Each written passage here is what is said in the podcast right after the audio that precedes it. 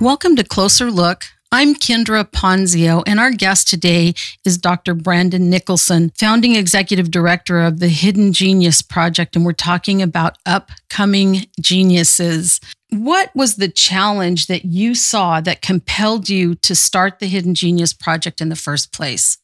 Uh, when we looked at the environment around us starting in Oakland, California, what we saw was a lot of young people, eh, particularly boys and young men, and black boys and young men in particular, who were involved in tech, maybe via social media, maybe had curiosity, maybe even developing things, but we didn't necessarily see a clear and solid pathway to engage them holistically as young leaders and build those skills around them, but try and build them first and foremost as great young people and inspire them to understand how they might leverage technology to pursue their passions and their strengths and their dreams. So it was really all about opportunity. But of course, we recognize that there are a number of challenges that our boys and young men might face. And as we created the program, we recognized wanted to be able to engage young people across stages, backgrounds, realities, we wanted to be most accessible, of course, to young people who you know might not have a ton of opportunities, say in their schools. So we always thought about this kind of group of folks in the chunky middle, not in remediation, but not high flying and getting a lot of you know advanced support either. But more than anything, we wanted to create just a robust network for boys and black young men. How did it get started? So the Hidden Genius Project started in 2012. a couple of buddies of mine uh, close friends from my time in the Ron Brown Scholar Program. We were alumni of that program, and I always mention the Ron Brown Scholar Program, which was named for the late Secretary of Commerce under the Bill Clinton administration. Mr. Brown died in a plane crash in the Balkans in 1996, and immediately thereafter, a scholarship fund was named in his honor or developed in his honor. And the two principal founders, Jason Young and Ty Moore, happened to be a year in front of me and a year behind me, respectively, with respect to being in one of those cohorts. And this was a scholarship program for students of African descent to receive $40,000 uh, unrestricted to equip them and empower them to be able to pursue their higher education studies, but also just support themselves as they, you know, enter this journey that particular program, their mantra has always been the value of one, the power of all. So the whole point of all of this was to build a lifelong network for social change. And so you could imagine then how that set a model and example for us of what could be possible some years later, you know, a decade or so later when Jason and Ty came to Oakland to build their own for-profit technology venture and met some other technologists who had come to the area to kind of pursue the tech gold rush, as it were. And all these were black men who were just eager to pay it forward.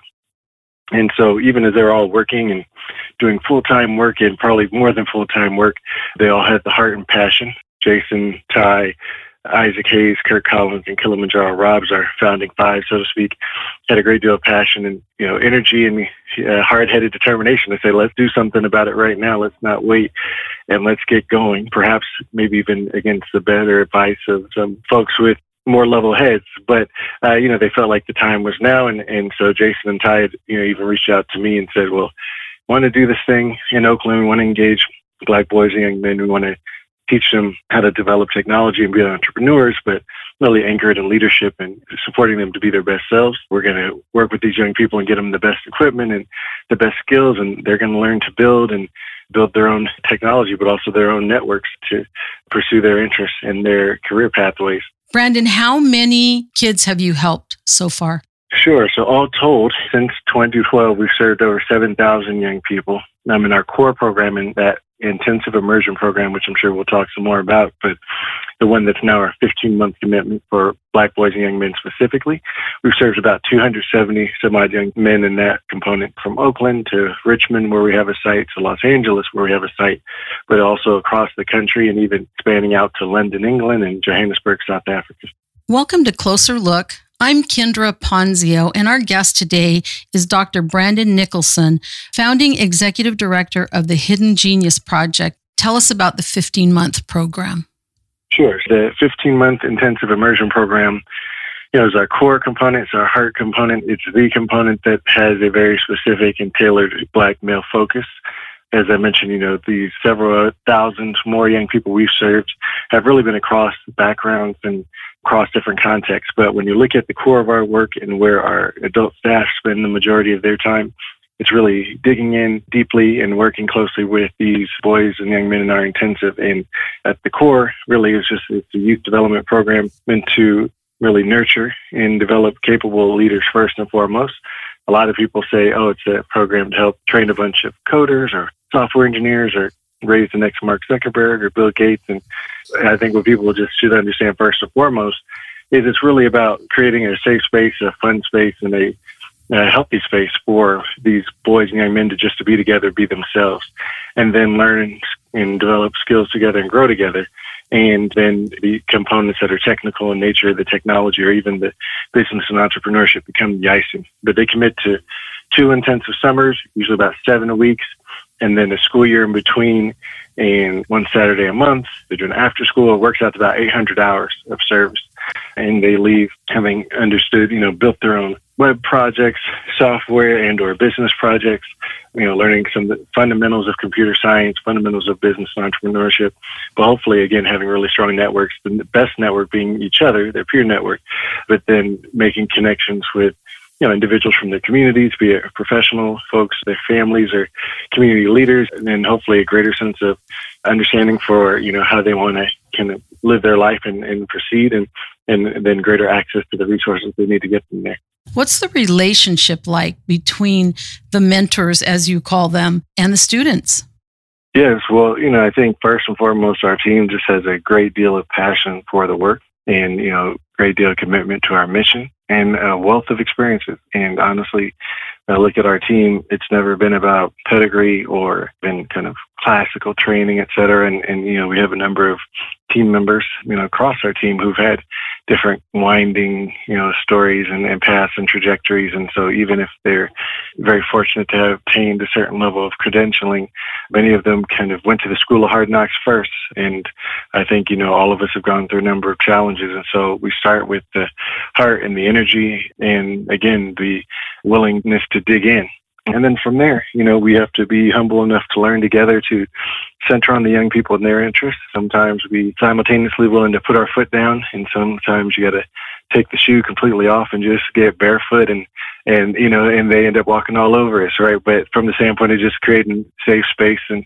understanding because that's what they need in that moment and uh, you know so i think really proud of the team we have across oakland richmond los angeles and of course even our volunteers and supporters and consultants, we just have developed a, a great team of people with a lot of heart for this work.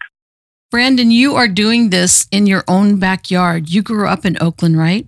I did.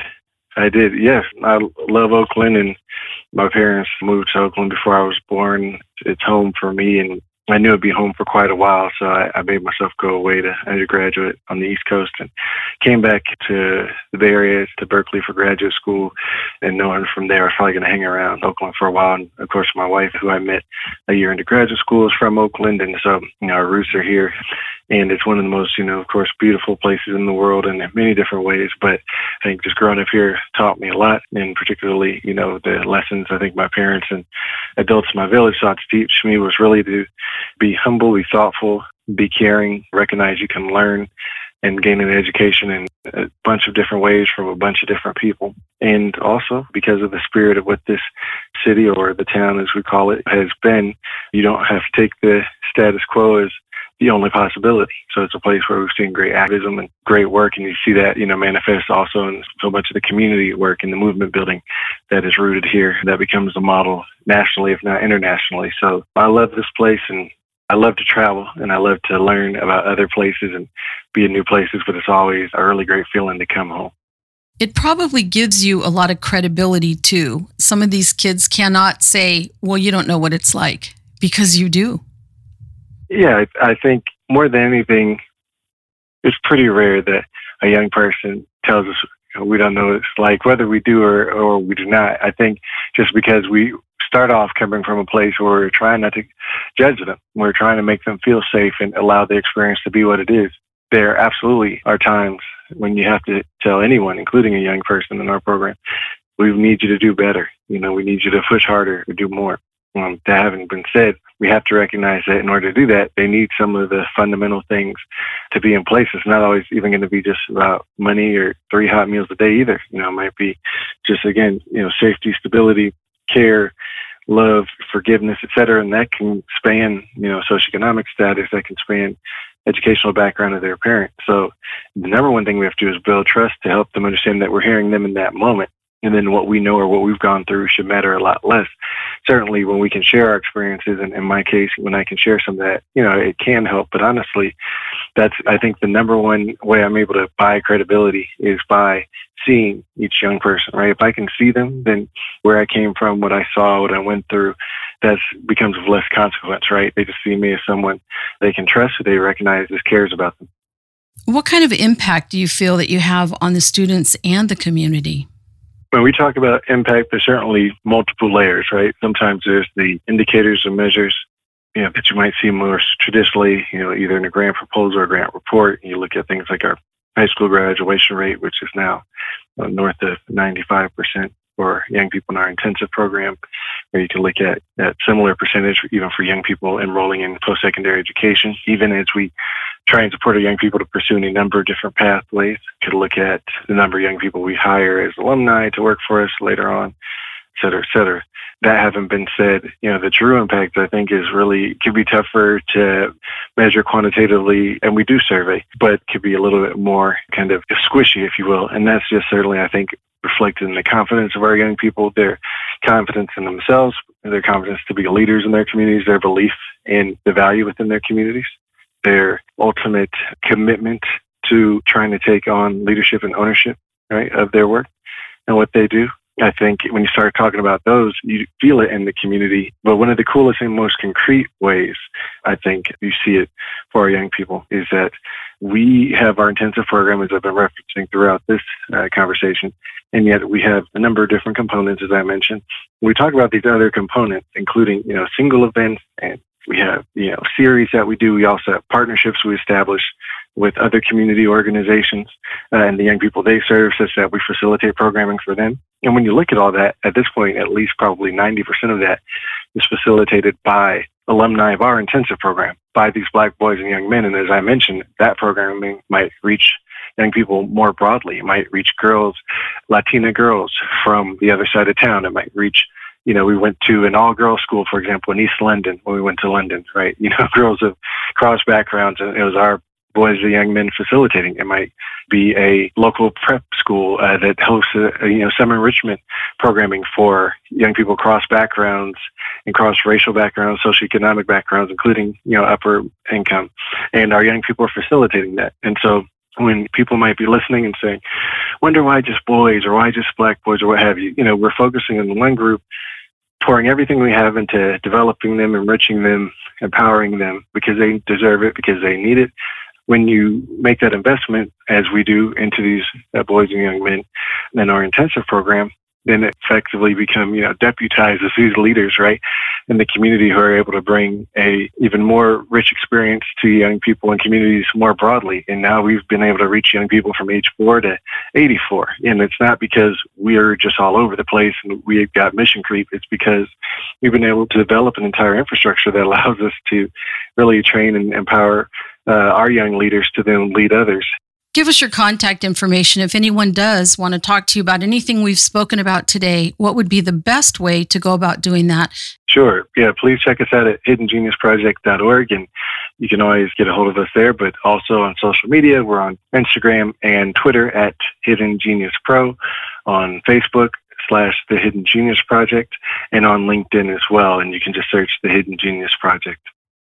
Thanks to our guest, Dr. Brandon Nicholson. For closer look, I'm Kendra Ponzio.